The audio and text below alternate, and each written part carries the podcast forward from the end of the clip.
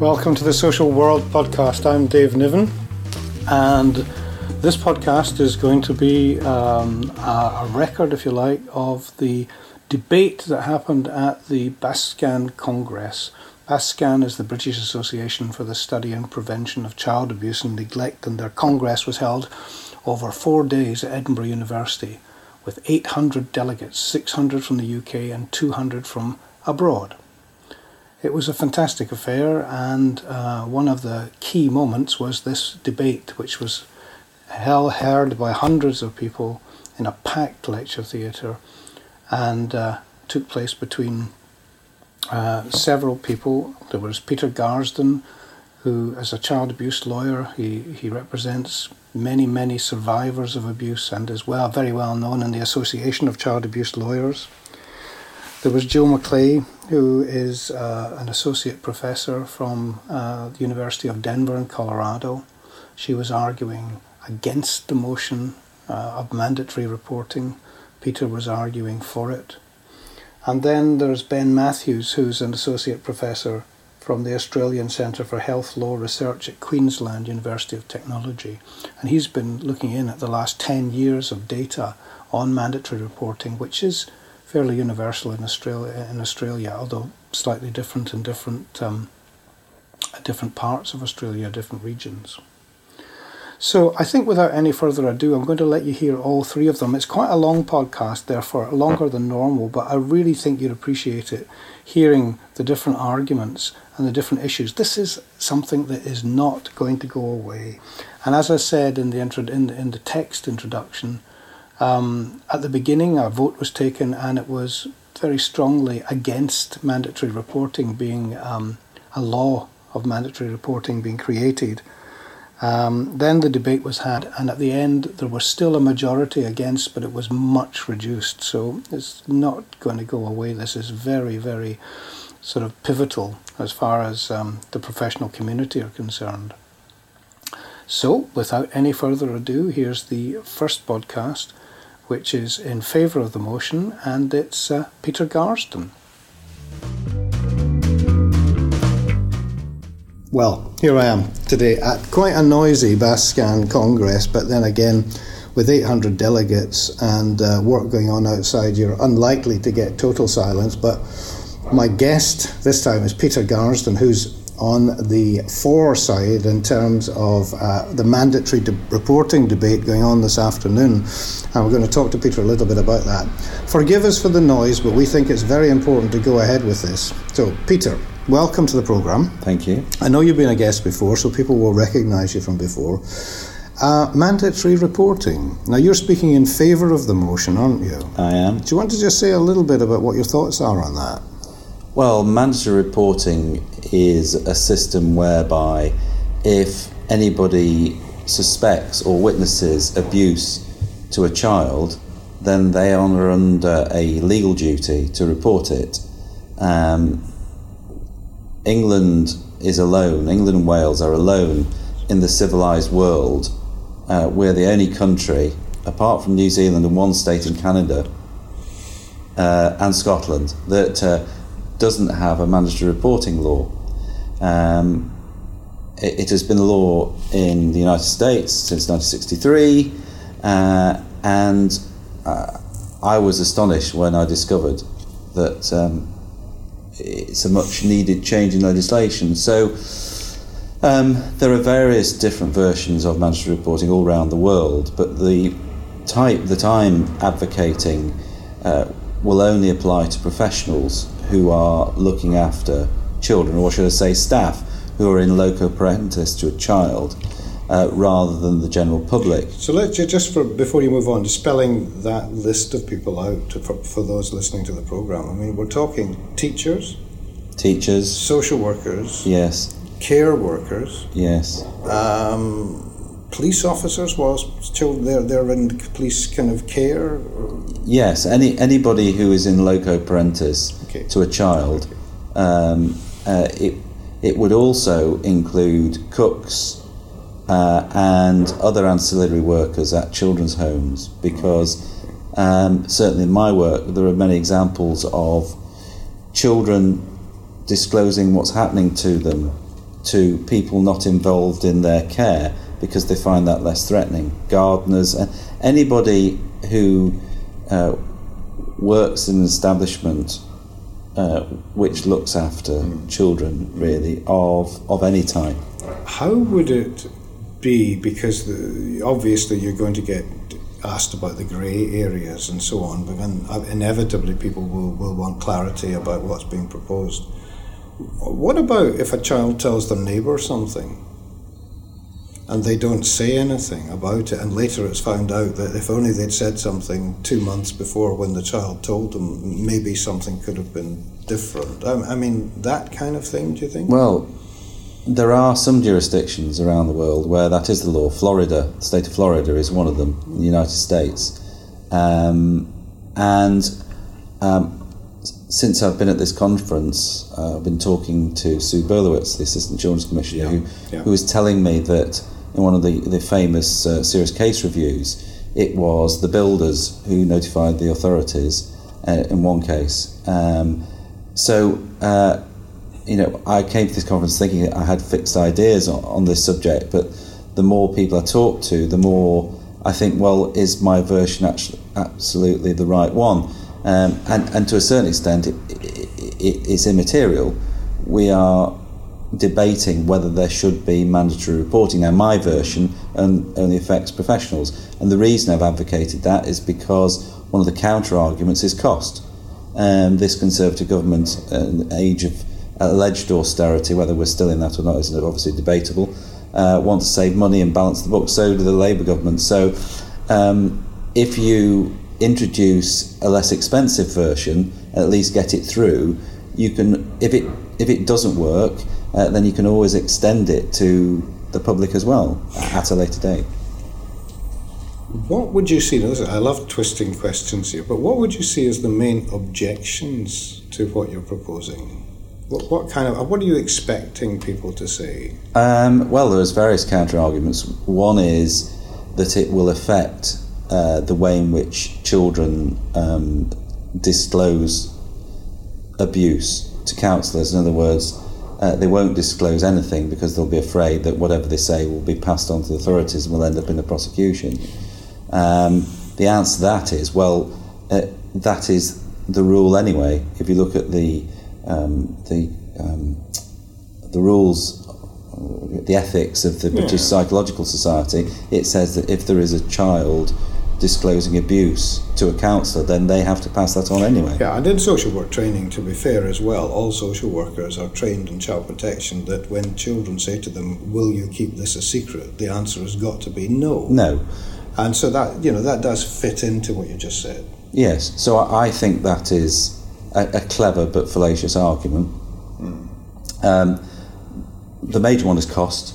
Uh, the other one is that um, because the service the services will be swamped with trivial noise, then the serious abuse just won't get investigated. Um, however, I think the answer to that is limit it to professionals mm. rather than trust the general public to disclose everything and anything. Um, and firstly, and secondly, equip the services properly so that they can cope with whatever arises. And you know, inevitably there will be a cost, but at what price? The safety of children. You were talking about um, professionals, and recently there's been kind of uh, the discussion about a potential initiative from the outgoing Prime Minister David Cameron, mm. uh, a law that he is uh, considering putting forward called uh, willful neglect. Mm. Uh, in other words, that would be punishable ultimately by a sort of a fairly long jail sentence for professionals that uh, failed to disclose uh, abuse of, of a child. Willfully. Willfully, yes, willful neglect. That's the problem. Well, I, I know. That, to my mind, that sounds terribly complicated and terribly mm. difficult to actually enforce. Would, would, that that doesn't fit into what you're arguing, no, does it? Not at all. No. no. My experience the last 21 years is that disclosures that children make are tentative um, and half hearted, and that there has to be a degree of intuition on the part of a skilled listener uh, to interpret what the child is saying. So, because they're afraid of the repercussions, um, uh, the the chances of showing willfulness uh, on the part of the in on part of the professional would mean that it's a completely ineffective law. Um, it you know to prove malice on the part of a professional is practically impossible. Yeah, I, don't, I but I thought we had to clear poli- that up. Political yeah. showboating, I thought it was a knee-jerk reaction to the scandals of Rotherham Social Services and the yeah. council and the um, anything to deflect away from central government to local government. Um, mm. I, would call it a clever political tool. Really. Now, you yourself are very well known as a, if, if you put it this way, as a legal champion of, of survivors mm-hmm. of abuse, and I know over the over the years that you've uh, put together something like 25 major class actions when it's come to representation of survivors. Yes. Are you say a lot of this conviction of yours about the man, need for mandatory reporting has that come from the experience you've gained from listening to these clients of yours? Yeah, very much so. Um, there are hundreds and hundreds of examples that I've come across um, of disclosures, actual disclosures, and complaints being made by children um, in institutions that have either been ignored uh, negligently or willfully. That's a bit of an irony. Um, uh, yes, I'm, I'm, just, uh, but but but yeah. Been ignored, shall we say? Mm. Uh, but years ago, when children weren't listened to and were thought to be uh, creatures in need of punishment and correction, which was the mood in the 50s and 60s after the last war.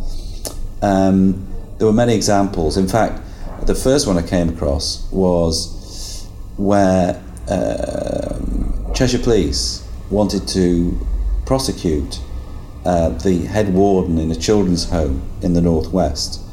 So convinced were they that he was to blame for allowing paedophiles to operate in his patch.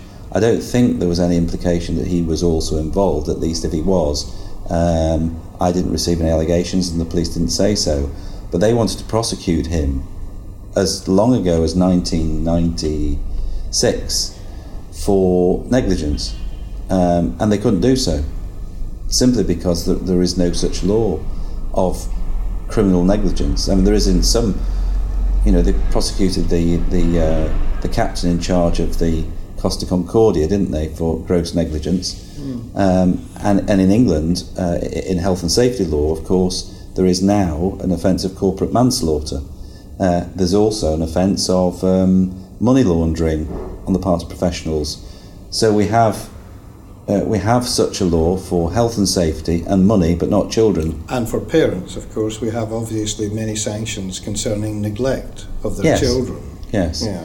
But somehow, the, the, the real the real experts uh, escape scot free. Mm. Um, so it's a curious reflection on the state of our law when you find out that um, that there, there is no such parallel law to to protect children in institutions. Okay. Let's put it this way a little bit. I was talking to a previous guest, um, Professor Harry Ferguson, there from Nottingham University, who's done an awful lot of his research to do with the way that in social workers, the way that social workers actually talk to children, listen to children, and how that's become not not a certainly not a dying art, but it's certainly become less part of the social work kind of, if you like, repertoire, the social work, uh, the, the, the, way that social workers talk to children and how they do.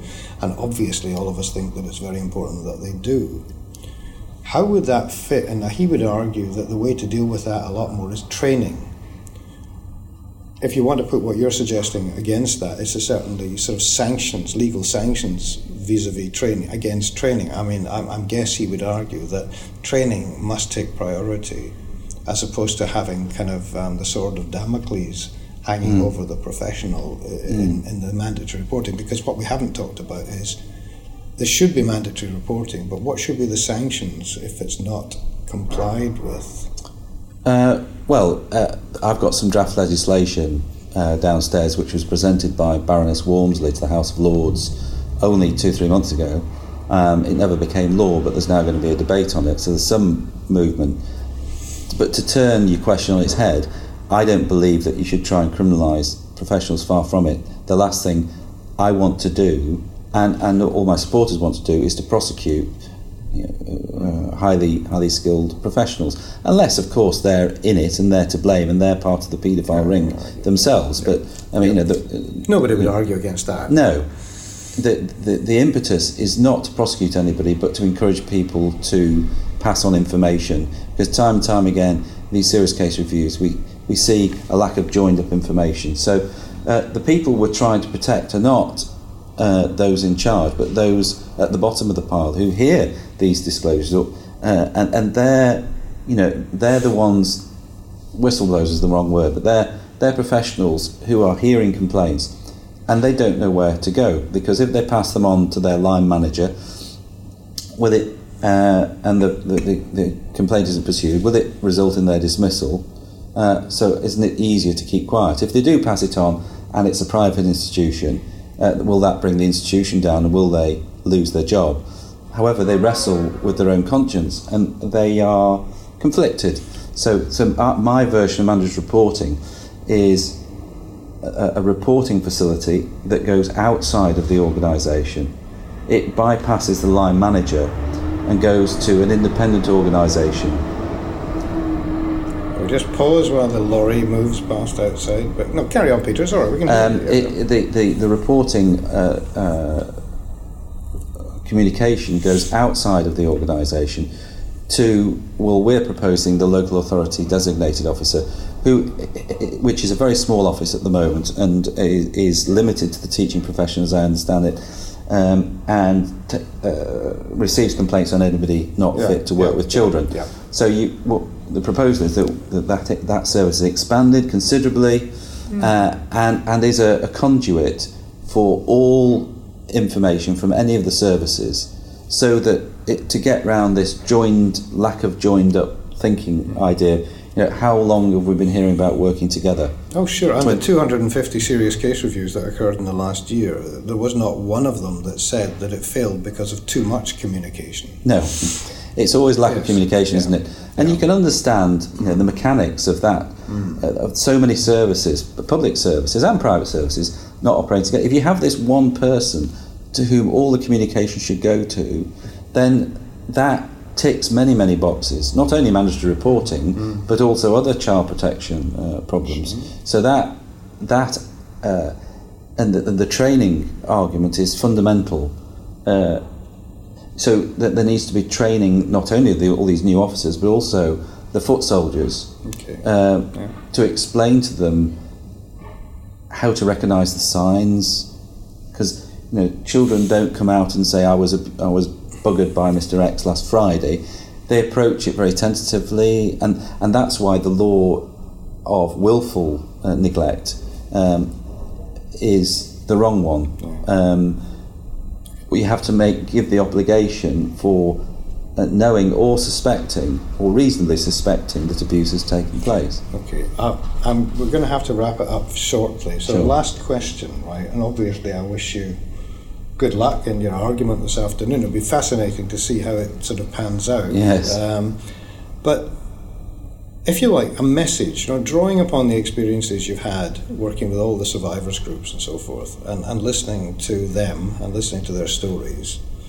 and listening to their stories about the professionals who engaged with them, what kind of message would you like to give out to those professionals, be they social workers, teachers, police officers, whatever, or care workers, um, that you feel is perhaps not heard enough? What sort of things would you like to say to them? Well, the final concluding point of my presentation is assuming that the present system of mandatory professional obligations is not leading to disclosures and the passing on of information, how are we going to keep the children in, in institutions safe if we don't introduce a mandatory reporting law? Sorry, just to quickly interrupt you, but do you, do you feel that, that that's the best focus, the ones, the children in institutions, or just children generally who are considered to be at risk in the population? Well, obviously, the majority of abuse takes place in the home. We have to keep everybody, all the children safe.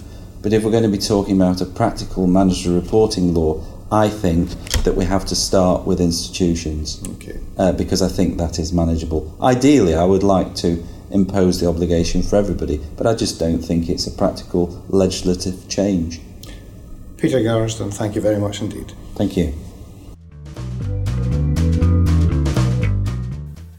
And now here's Joe McLeigh, who is uh, Dr. Joe McLeigh from uh, the University of Colorado, who um, argues the fact that it's been a federal law in America since 1963 on mandatory reporting, but it just doesn't work anywhere near as efficiently as people hoped it would for a whole variety of reasons. So let's have a listen to Jill. Okay, welcome. Now, I've got Joe McLeigh with me, who is going to speak in the debate this afternoon on mandatory reporting, or mandated reporting as uh, it's called in the States. And uh, Jill's going to be speaking against the motion. So, Jill, just just to start with, could you just tell us a little bit about yourself and your background first, and then we'll get into what you're going to be doing here this afternoon. Sure. So, my name is Jill McLeigh. I'm an assistant research professor at the University of Colorado School of Medicine. I work in the Kempe Center for Child Abuse um, Prevention and Treatment. Okay. And what, I mean, how did you come across the subject? Is this something you've been involved with for a while, or people are just saying, "Go on, Jill, go and talk about that"? Yes, no, no. I, um, it is something I've been involved with for a while. I was very fortunate, um, not far after out of school, to be able to be engaged in what is probably one of the largest social science grants um, ever received. It was called Strong Communities for Children. The aim of the initiative, which um, the principal investigator on that initiative was Gary Melton, he has been a um, significant proponent, um, or opponent, I should say, of mandatory reporting. Um, and he was spearheading an attempt to carry out the 1993 U.S. Advisory Board on Child Abuse and Neglect's report um, which recommended a complete rehaul, basically, of our child protection system um, to move toward a neighborhood neighborhood based strategy.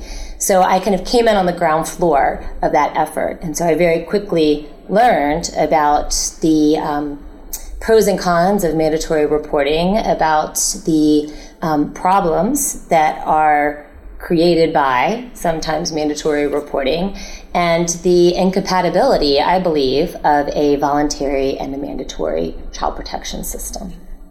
Now, I mean, do you normally speak about this, or this is just one of a range of subjects that come across your desk? It's it's a range of subjects that come across my desk, but I there's rarely anything that I talk about where this doesn't come into the conversation because when you talk about neighborhood-based child protection, you have to educate people on why we need that type of child protection. And part of that involves explaining why the system we have now doesn't work. Okay, let's take it back a little bit because I mean, mandated reporting has been federally kind of uh, a federal issue since about the 1963, I believe. And so, what, why do you think it was brought in then? What, was there scandals occurring that people thought, oh, and then they just overdid, in your view, the kind of legislation? Yeah, I, I think it actually was um, was brought in with, with good reason because the the information that was available at the time suggested it was a good strategy. So um, Henry Kempe, who is the namesake of where I work, and I am a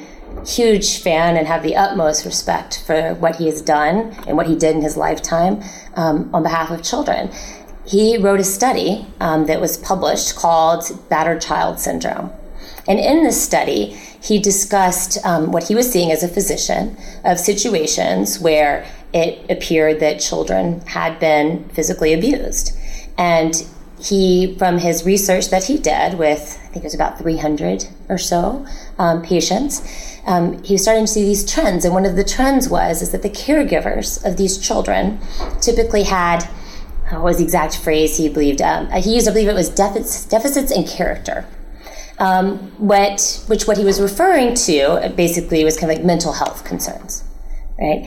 And so the idea, if that, if there were these few hundred cases, and they were being carried out by parents who were suffering from, you know, mental health concerns, that sort of thing, then the idea of, of case finding, of finding those bad parents, quote unquote, and either getting services for those parents or removing the child from the home seemed like a logical strategy. Mm-hmm. When he proposed this idea of mandatory reporting, he was referring to physicians who saw patients who were who appeared to be victims and what his concern was is that doctors were seeing this and not doing anything about it they were reluctant to do anything so about he hadn't it. got in mind the wider public sector exactly exactly okay. that that's something that has happened over time you propose and you will continue you will propose in your um, argument this afternoon that it doesn't work right could you just say a little bit about some of the reasons why you think it doesn't work? Sure, I can. And, you know, it's interesting when I hear people talking about mandatory reporting, quite often the conversation is about implementation and challenges with implementation. And, and I can talk about that. Um, we could go there, but I think there's a bigger issue. Right, you can argue to your blue in the face about implementation, but my issue is with the, the design, the fundamental logic, theory, framework behind the policy is bankrupt. Right? We have this, the idea is built on Kempe's paper, Kempe's study. Um, and there are so many holes in that um, because we know so much more now than what the information he had available to him then. Then, so for one thing, let's take scale. Right? We it, there's not a few hundred children per year that suffer from abuse or neglect. And first, and first of all, well, we've got that. We've got the numbers issue right? We're, we're talking about millions in the United States. We're not talking about a few hundred. So case finding is not as, as simple as it was conceived to be. That's one issue. There's a scope issue, right? His focus was on physical abuse and then later also included sexual abuse. But what we know now is that neglect is much more common than sexual abuse or physical abuse. And we also have emotional abuse to contend with. And we also now have quite a debate about whether um, interpersonal violence and witnessing interpersonal violence is also a type of abuse or neglect. So we have a much more expanded definition and a better understanding. We also have a better understanding now of the precipitants to child abuse and neglect. We know that there's not usually this one time awful, horrific event, that child abuse and neglect is quite complex we know that child abuse and neglect um, happens as a result of parental stress. We know it's much more common among people living in poverty. The, the reasons that people abuse or neglect their children are not just because they have defects in character. And so the strategies that we have in place to help parents or help children do not fit the context. We've had a great social change since the 1960s. We have a lot more single parents. We have a lot more mobile families, and so the the family, the parent, is disconnected from their relatives. They don't have sources for economic or social support. People are more isolated than they've ever been. These are the precipitants to child abuse and neglect. When you think about that, when you think about the scope, when you think about the scale, and you think about the origins of the policy, you realize the policy is based on reasoning that we now know is false. Okay. You've described it very accurately, you know, a lot of the actual kind of backdrop to child abuse and neglect. And you've described it in a sense from the community as much as. Now, my understanding is that there is an argument looking at institutional care right. and all those who are charged with caring for children in institutional settings. Right would the same would you have the same conclusion about its failure to be effective in that setting sure so my my personal opinion is that mandatory reporting is not necessary in that situation. I think what is necessary is um, public service announcements, a huge like a public health approach where we are educating people from every possible angle that we can on um, the precipitants to and a, a, correct understanding because the way that we advertise child abuse and neglect is this horrific, horrible um, thing. And, and not that it's not, but it makes people feel like they are helpless, that there is nothing they can do but pick up the phone and call. They can't go over and ask, Do you need help? They pick up the phone and say, This family needs help. And do they get it? That's a whole nother conversation. But the issue that with the um, you know people like coaches, tutors, you know children who are living in institutions. Um, again, I think it's an educational campaign type of issue. I think just because you have a mandatory reporting law doesn't mean people are going to report. Look at the United States, we know that there's a gross underreporting of child abuse and neglect. We know that that there are a lot of people who. Um, intentionally practice civil disobedience who don't report because they're concerned about the harm that that will cause to the child.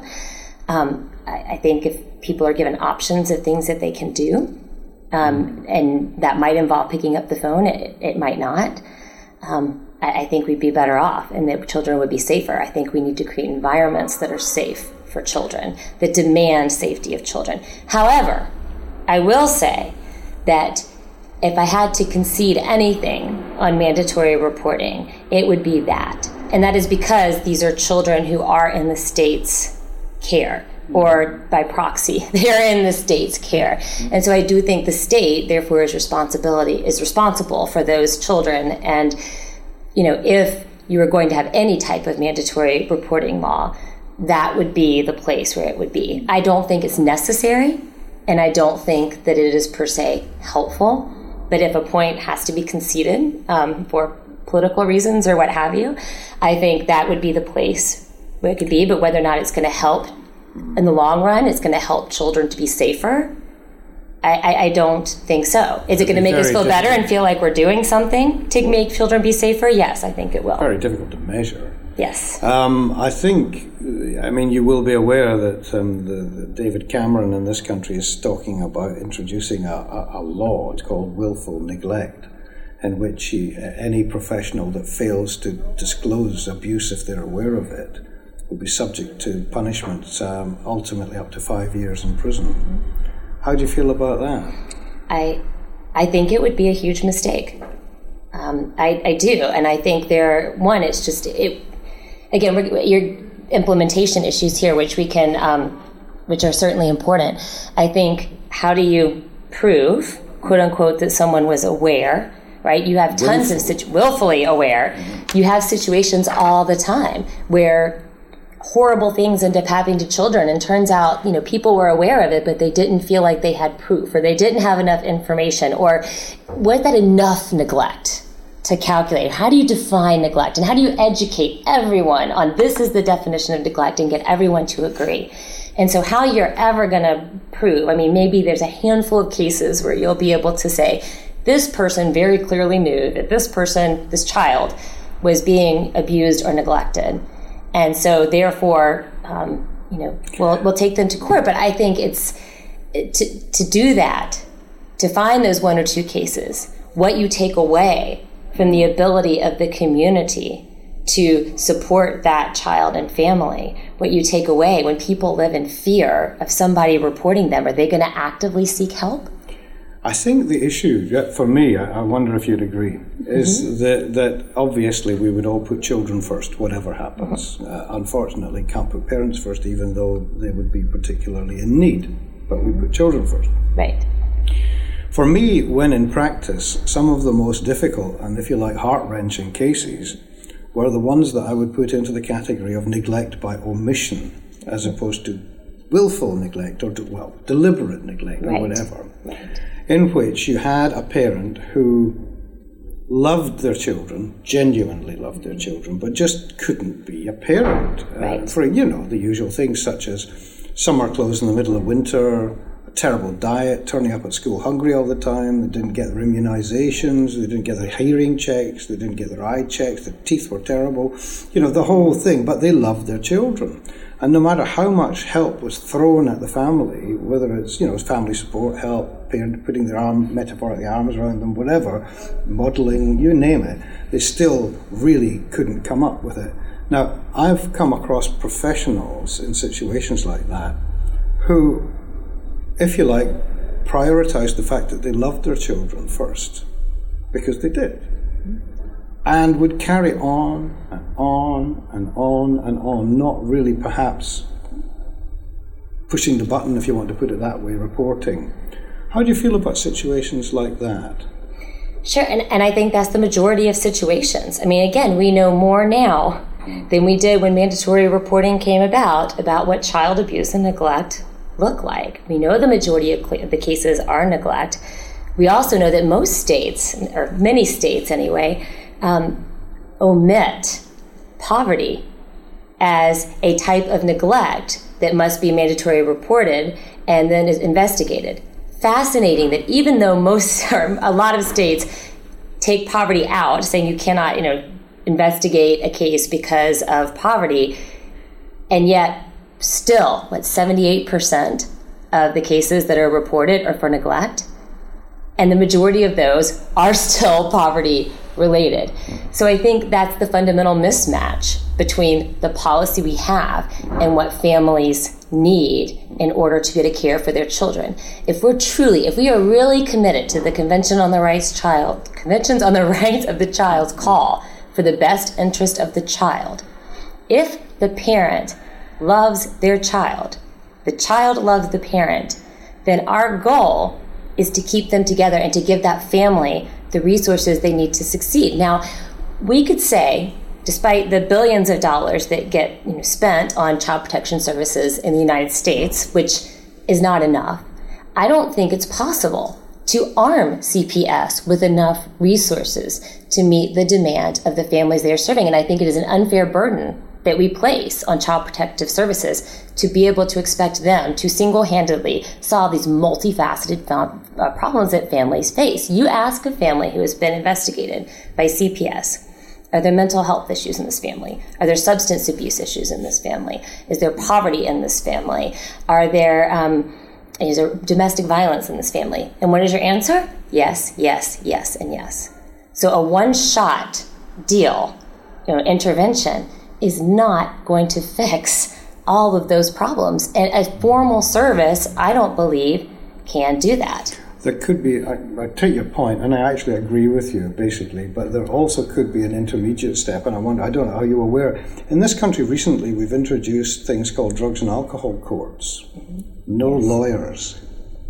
And mm-hmm. effectively, so, mm-hmm. uh, and one same judge sits, sees the family every couple of weeks, mm-hmm. you know, and actually well, if you like, kind of um, shotgun the, the whole kind of plan. Right. Um, and early days, but it seems to have some effect, uh, beneficial, beneficial effect. To my mind, reporting a family so that they would get that kind of help might well be in a grey area from how you're arguing things.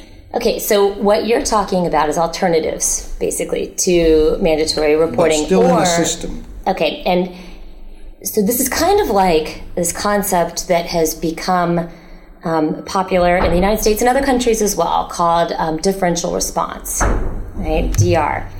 And I think with the differential response, in my mind, it is a what is that saying? A distinction in search of a difference. Um, you have two different tracks within Child Protective Services, where you have the investigatory track, and you have what they call an alternative response right? And so social services can screen a situation and decide whether or not the safety issues are such that an investigation is needed, or whether this is a relatively low risk situation and this situation is better suited for services. I still ask how that family is supposed to draw that distinction when the services are being offered by CPS. CPS has, by CPS's own admission, an adversarial relationship with the families. That's the whole reason they did differential response was in recognition of the adversarial relationship they have. I don't think by the same institution, which is responsible for investigating, reporting, et cetera, child abuse and neglect, is capable of offering these alternative responses. Now, something like a drug court, where it's offered through a different entity, I, I don't think it's a bad idea. Um, the problem is, is having enough of those resources to meet the demand. Number one, and number two, if it's mandated, if going to these drug courts and that sort of thing is mandated, are you going to get the same type of response as you are if it's voluntary? It's still mandated. And if you don't go, does that mean that you're investigated? And not being diverted, like we are here at a very busy and noisy Congress right. in the background. Lots of construction. But hopefully, I think people can hear us all right. I think it's working out. Okay, Jill, look, let's, um, we'll, we'll come to the end of the interview ish, all right? right. But, um, messages time. Okay. Right. Yes. Here you are talking to, oh, I don't know, let's imagine you're talking to 300 million sort of public service workers, social workers, teachers, mm, staff in residential care situations, and so forth, okay, who Right. are going to be the subject of this should something happen, you know, le- legislatively. Right. What would your message be? My message would be that there are alternatives.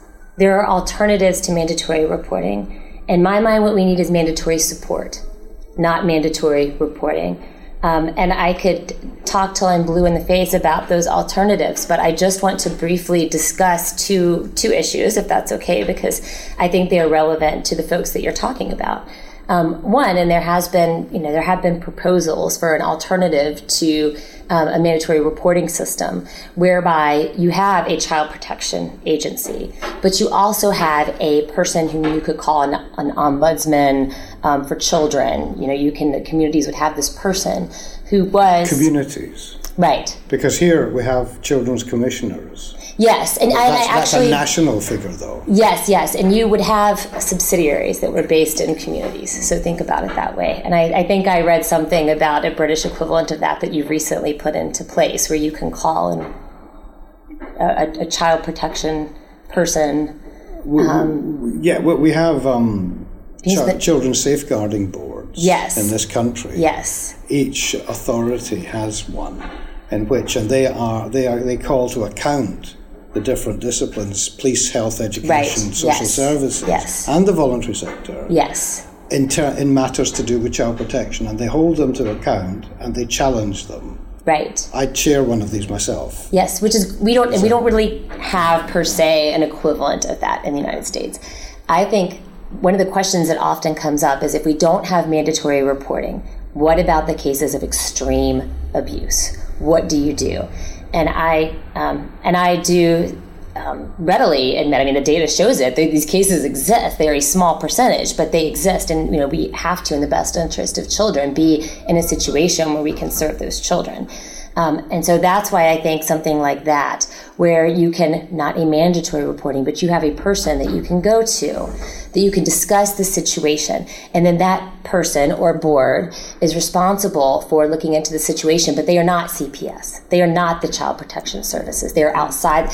If the situation is deemed to be a threat to the child's safety, then CPS gets involved, and only then. So, you have kind of an intermediary. in the community, or a, Right. bod- a body in the community, Ideally in the community, slightly separate. Okay. Right. And the second. And the second one is my um, own belief about what a proper child protection strategy should look like. And anyone who wants to know the details of that can look to the 1993 U.S. Advisory Board on Child Abuse and Neglect strategy, which has been implemented only once. Um, the findings were very positive. Um, the latest issue of Child Abuse and Neglect, the March 2015 issue, has a series of articles that report on the findings of that initi- initiative. It um, and now there are several pilot projects around trying to replicate those findings. But the whole idea is a vo- developing a voluntary based child abuse and neglect. Look, the problem is huge.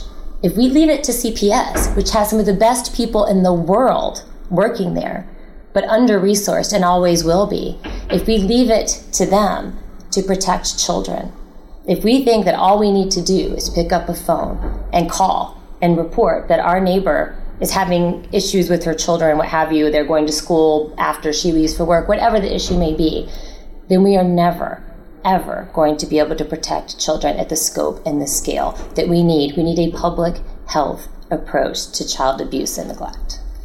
Jill McLeigh, thank you very much indeed for joining us. Thank you for having me. Right, so that was Jill's argument, and I'd now like you to have a listen to Associate Professor Ben Mathews from Australian Centre for Health Law Research at Queensland. Um, now, Ben's been looking at the data for, um, oh, oh, oh, well, 10 years worth of data from various Australian territories. And um, I think he's in favour of mandatory reporting, but it's an interesting argument and an interesting um, subject for him to have done the research in, and I think it's well worth a listen to. Um, let's just listen to Ben. He, he conducted research into mandatory reporting law and he, he includes a comparative analysis of states and countries who have mandatory reporting laws uh, against those that don't. So let's see how much he's found out and where he concludes. Ben Mathews.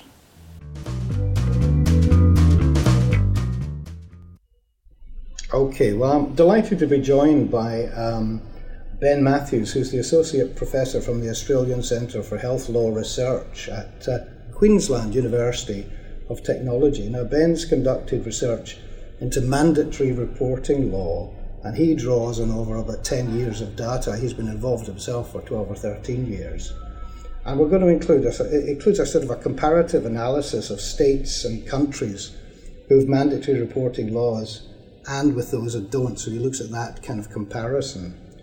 And I think the topic, if I'm right, Ben will correct me in a moment, but if I'm right, Ben's the topic he'd be interested in actually focusing on is do we have reasonable evidence that mandatory reporting law has an impact on identifying cases of child sexual abuse? Welcome, Ben. Welcome Thanks, David. Nice to be here. So, just give us a little bit from the beginning how you got started on this particular subject. What what what drew you to it? Sure. Well, I, I first uh, had a background in looking at legal issues in both responding to and even identifying uh, cases of child sexual abuse, which, as uh, everyone knows, is a, a widespread and damaging phenomenon. And it's a particularly difficult social phenomenon for us to deal with as a society because children tend not to disclose when they're sexually abused. And obviously, perpetrators do not uh, disclose their own abuse of children either because it's a serious criminal offence. So, one thing I wanted to look at was whether mandatory reporting laws and other methods of response are actually effective or comparatively effective in identifying more cases of child sexual abuse than other methods. Okay. So, you've come to this Congress filled with data. And you've heard some debate and discussion here, which um, I think people found very interesting, but possibly not nearly enough in terms of time or depth analysis in the subject. Is that a fair point? I think that's a reasonable point, and I think it's largely because uh, mandatory reporting laws take different forms. Child abuse and neglect takes different forms and any uh, you know any uh, full coverage of all the issues about whether or not to have a mandatory reporting law of some form for different forms of child abuse and neglect and what outcomes that might lead to is a very complex endeavour which needs to look at different legal systems, different theories, and different empirical evidence about what actually happens. Just a piece of cake, then. Piece of cake, piece of cake. But I think the first thing that we need to do is to realize that where a jurisdiction has some form of mandatory reporting law, it is just one part of a whole child protection system. These laws are not aimed primarily at preventing abuse. Okay, that's a misnomer. They are a tertiary aspect of a public health approach to child abuse and neglect, and child sexual abuse in particular. So they're aimed at identifying cases of serious abuse, here sexual abuse, which otherwise are much less likely to come to the attention of helping agencies. You've accumulated a lot of data. You've accumulated, obviously, a lot of experience, and you've probably talked to hundreds of people in the field, etc. Have you managed to come to any conclusions yet in terms of the benefits of it. I know it's different countries, I know it's different legislation, I know it's different jurisdiction. I totally take that point, but you must have come to some conclusions yourself about the benefits and possibly let's talk about the downside as well. Sure, sure. So if you could take sort of a little bit of both. Here's my conclusion in a nutshell. If I was to advise any government in any society, and here we're talking about uh, developed economies, okay? And here we're also talking just for the purpose of today's discussion about sexual abuse. Sound mandatory reporting legislation plus effective mandatory reporter education does get you more identified cases of child sexual abuse. End of story. That's the sum outcome of 13 years of research into this field. So that's that's a majority conclusion. Let's put it that way on your part. Yeah? That's that's my conclusion from looking at the situation in multiple countries, from looking at different data sources, and from doing different kinds of experiment with empirical data. Okay, now I was going to ask you about that because I want to ask you a question from a scientific point of view, if you'd like, or from a social scientific point of view. Absolutely. Because you must have looked at the contraindications here. You must have looked at uh, what what arguments were put up against it. Sure. Um, could you say, just to be fair and balanced, what they were and, and, and maybe how you um, how you considered them? Yeah. There are some popularly made arguments against mandatory reporting legislation. And uh, I'll be quite candid with you. Some of those arguments have some force, but I think they have particular force for other forms and lesser extents of child abuse or neglect. Um, and they do not have really much force at all for the particular situation of child sexual abuse, or even, for example, for severe child physical abuse. So the, the key, one of the key arguments against mandatory reporting laws is that they will lead to a blowout or a, an, an intolerable surge of reports of child adversity. Okay. Now, um, depending on the jurisdiction and depending on the system and the soundness of the law and the soundness of the training and all the other associated sy- systemic uh, support measures to deal with uh, reports of abuse, um, there may be and there has been some periods in some jurisdictions where there have been dramatic surges of reports. But one of the benefits of doing an in depth empirical study with 10 years of data across eight jurisdictions in one country is that you can see the exact nature of those surges of reports.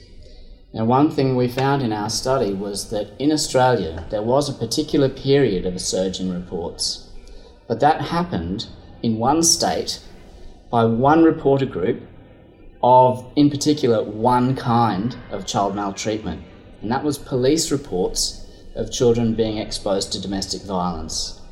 Now, where that happens, proper public health monitoring of what is going on with your child protection system can identify a problem and then steps can be taken to remedy that. And that's exactly what happened in New South Wales. So there was obviously ultimately um, kind of an identification that that was a problem that had been exaggerated, but certainly kind of there had been far too much kind of attention on it in that respect. I mean, I'm thinking here, for example, in uh, the UK, in England, for example, there was there's been many many publicly reported cases where domestic violence has led to death, where people have complained to the police and allegedly they haven't taken enough action and so forth, and there's been a backlash, and that produced a, an absolute peak of activity where every tiny possibility of domestic violence got referred and therefore the system got overwhelmed.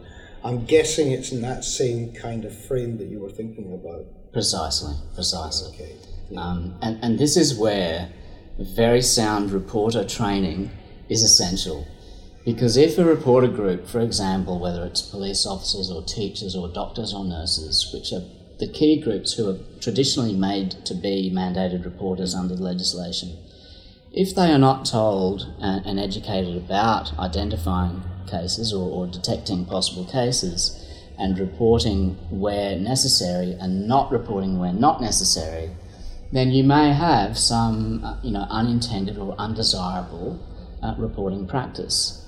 Um, so you cannot just legislate mandated reporting and think that everything's going to be fine. You have to prepare reporters properly by training them adequately, and you have to um, also resource the system to take in um, what will be uh, an initial uh, extra number of reports, which is what you would expect. Okay.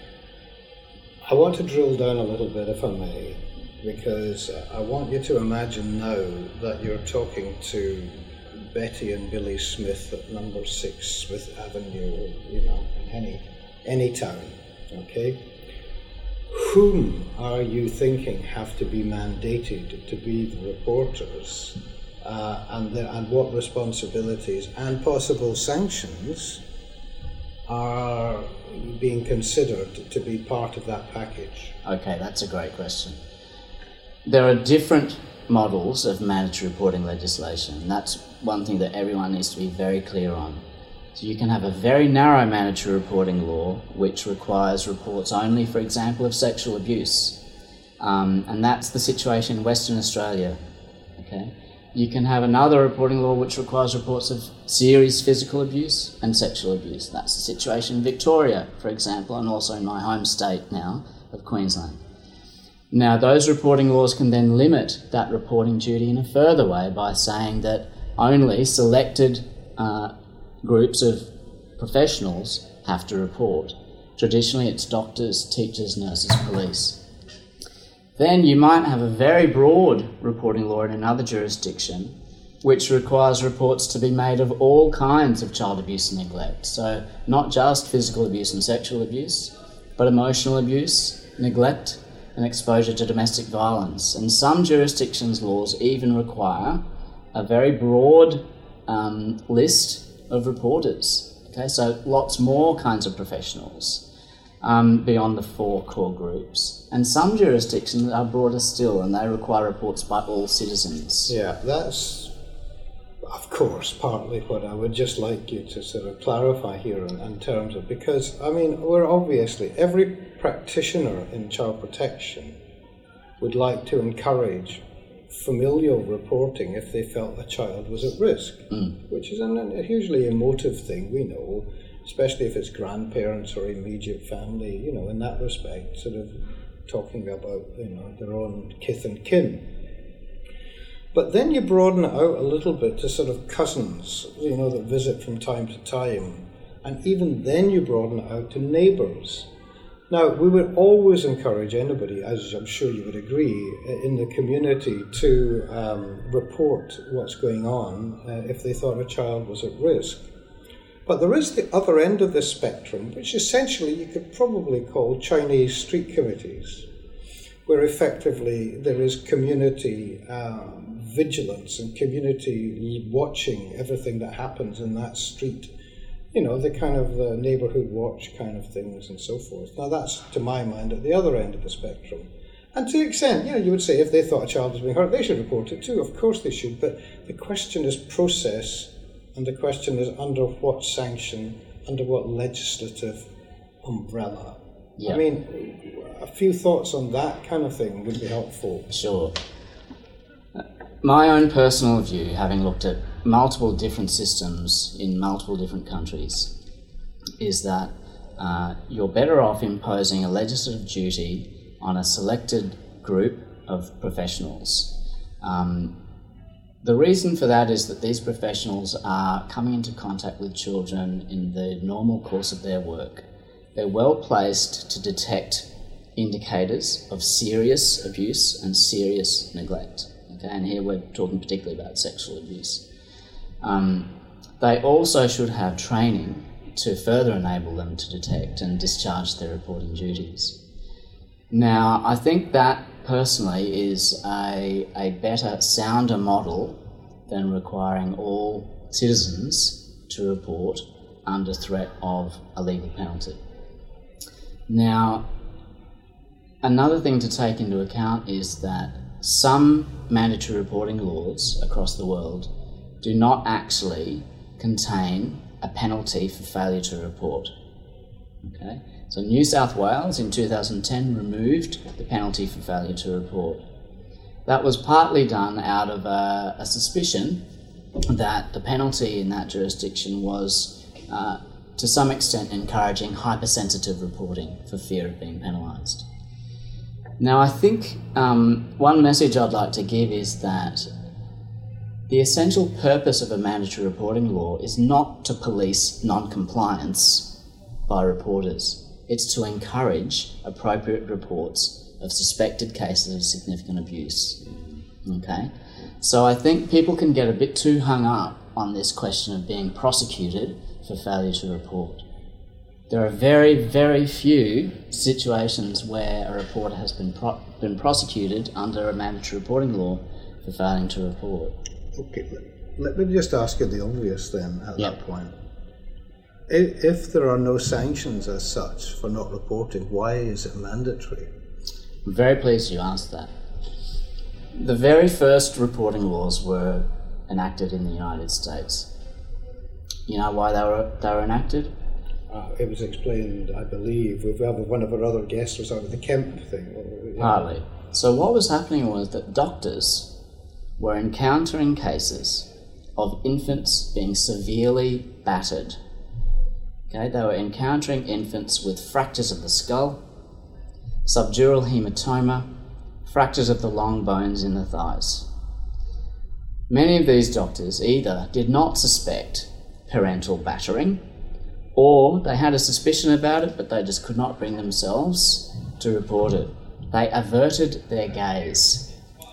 The reason for having a legislative duty is so that people do not avert their gaze, and so that with education, they are encouraged to make appropriate reports.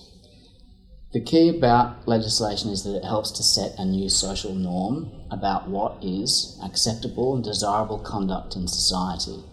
Okay? The laws help to encourage people to take the right step. The laws also protect reporters. So, right now, unless you've got a separate legislative protection for those who make reports, their identity as the reporter might not be protected to the extent that it should be. I, understand what you're saying. I mean, I still think there will be people, of course, who will actually say, well, if there's, if there's no actual sanction, then we should be looking at education rather than law enforcement. Mm-hmm. But, you know, but the, the purpose of it all is the same. People would always want the same outcome, I believe, in this argument. I imagine you would agree. It's just the road to it that people possibly differ about. Is that fair? Well, Because people would always not want children to be sexually abused. I think you can, I think- except for the perpetrators. I think most people, but we see, and we've seen in your country, hmm. or in the UK, very recently, endemic child sexual abuse, where multiple people in positions of high authority knew about it, hmm. and they didn't act appropriately, did they? Not at So. I think No. law helps to set social norms and overcome cultural problems in not placing the child and a severely abused child at the centre of our concern. I, I, I yeah, okay. I, I'm, I'm putting this to you because, uh, you know, I, I need to hear the kind of conclusions because you've been one doing most of the studying of this. Sure. But sometimes you have life moves on situations where you have a major piece of social learning due to a, a, a great disaster or due to a, in a plane crash, you know, or whatever, people find things out. And for example, I mean, it used to be legal in this country to own slaves. Life moves on. It used to be legal in this country for a man to be able to beat his wife and children. Life moved on because essentially, you know, society changed and educatively things changed. I mean, yes, there were anti-slavery laws, but that was more of an afterthought. It actually virtually petered out for a while. So all I'm saying is, with the big scandals that you were referring to here, whether it was the celebrities doing the, the abusing or whatever, people have learned an awful lot about what not to do. And I'm just wondering if that is not part of a counter argument for education rather than enforcement. I think if you only rely on education and don't also embed certain norms in law, it's not as holistic an approach and, it, and it's not as powerful a response. If you don't embed certain things in law, people would say, well, there's not a law requiring this, there's not a law against this. You know, when, when uh, people are prohibited from beating their wives, Okay, people are now prohibited in criminal laws from severe physical punishment of their children. That wasn't the case previously. Education alone can't do everything. Final sentence, Ben, about it, all right? Well, I mean, first, and maybe in that sentence, tell people how they can get in touch with you if you want. Sure, sure. Um, well, most of my uh, publications are available on my ePrints page. My email address is b.mathews, M-A-T-H-E-W-S, at q u t dot e d u qut.edu.au. Um, so you can access most of my publications. There's at least 40 publications that I've uh, produced over the last uh, decade and a bit about this. Um, and uh, some of these are, are, pretty germane to this context. Some of these uh, look at three different kinds of evidence which show the impact of mandatory reporting. So, for example, you can look at what happens with numbers of reports and numbers of identified cases for a period before the law and a period after the law. Okay, and we found that we do have a substantial increase in numbers of reports and identified cases when that happens. You can also compare a jurisdiction with another jurisdiction where only one of them has a mandatory reporting law. And I did that just recently and published that in 2014. All right. I'll tell you what I'd like to suggest then as a sort of final point. Uh, this podcast, when you are listening to it, dear listeners, will be probably in a few weeks from now when we've actually produced it. Maybe I can persuade Ben to do a guest blog to accompany it with links to what he's talking about because I think taking in an awful lot of what he's just said might be a bit difficult if you haven't actually got something in front of you to write it. Right? I'll be glad to. All right. Ben Mathews, thanks very much indeed. You're welcome. Well, there we are. I hope you uh, managed to hang on for all of that because I thought it was really worth it. The debate is going to be reproduced again and again over the few years to come. Um, and let's see whether or not any new government, because of course we're just about to have a general election, any new government brings in this law or tries to bring in this law. The arguments are quite intense. So thank you for listening. Thanks as always to Alba Digital Media.